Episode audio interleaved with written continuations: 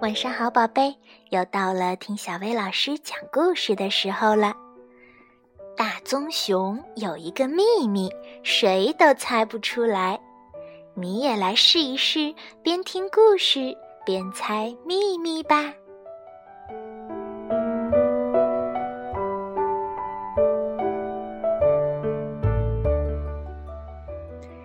个冬日的黄昏，大棕熊匆匆钻出了树林。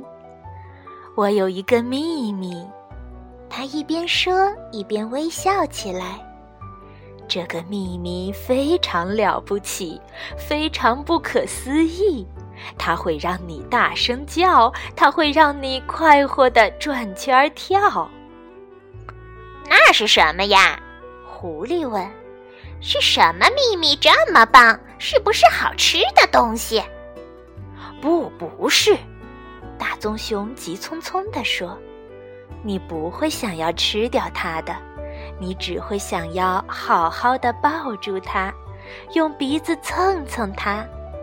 你还会想要伸出舌头，从上到下好好的舔一舔它。”哇哦！浣熊在一棵大树后面擦起了嘴巴。那是不是一个大冰棍儿呀？大冰棍儿，大冰棍儿！大棕熊回答：“我看你是有点笨，谁会抱着冰棍儿用鼻子蹭？我的秘密可不是冷冰冰的。不过你会想要包裹着它，让它感觉到你的温暖。”还会想要一直守护着它，就像守护着你最大的宝藏。那会是什么东西呢？松鼠问。告诉我们吧，好棕熊。那会不会是一大堆硬壳果？硬壳果，硬壳果！大棕熊一边叫一边乐得打了个转儿。要是你以为我的秘密是硬壳果，那你可真是个开心果。我的秘密呀，不是你可以大咬大嚼的东西，你也不能把它埋在地下，等到明年再挖出来。大棕熊说着，表情严肃了起来。不过，你会想要把它好好的藏起来。不让那些坏家伙发现它，也不让他们有任何机会把它从你身边偷走。你瞧着吧，他说着瞥了一眼狐狸。我绝对不会让那种事情发生的。呀呀！猫头鹰叫着：“这真是一个不错的谜语呀！请问你的秘密会飞吗？”不，不会，我的秘密不会飞，可是我会把它高高的抛向天空，在它往下掉的时候，我会用结实的胳膊接住它，不让它离开我。那个秘密是不是很小很小的？小老鼠问。小的可以藏在你的怀里？哦，我当然会把它藏在我的怀里。也许你会担心我把它捂坏了，不过每天我都要把它拿出来，因为我要好好的看着它，一直看着看着，不然我真不敢相信我能这样幸运的拥有它。你的秘密还真是了不起，小鹿摇晃着脑袋说：“我真想知道这是个什么样的秘密。”它不只是了不起，它是绝无仅有的，它是妙不可言的，它是一种魔法，它是一个奇迹。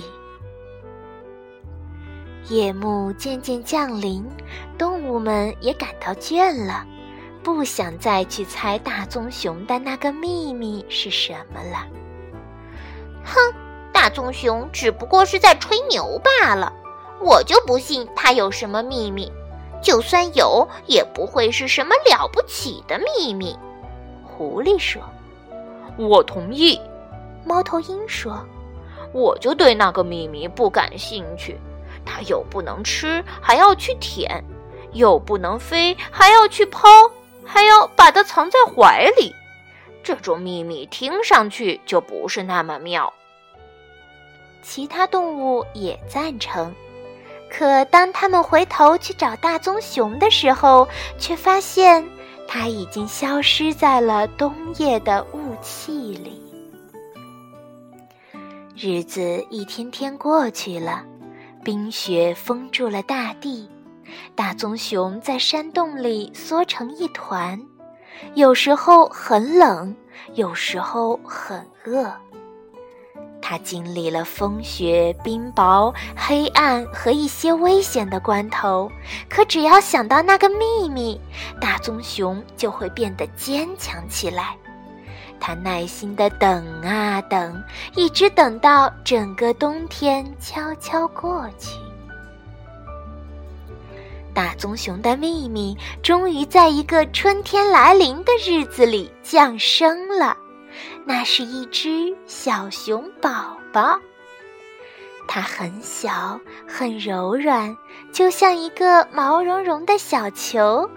它有一对乌溜溜的大眼睛和一个扁扁的小鼻子。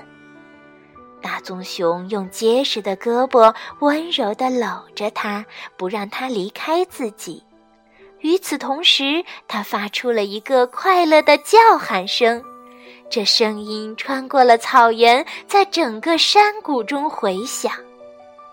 狐狸。松鼠、浣熊、猫头鹰、小鹿、小老鼠听到了声音，都赶紧来看看发生了什么事。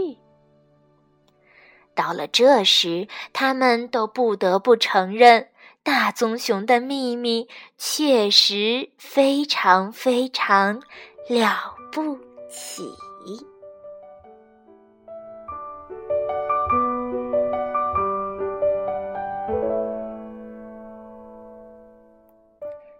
宝贝儿，你猜出来大棕熊的秘密是什么了吗？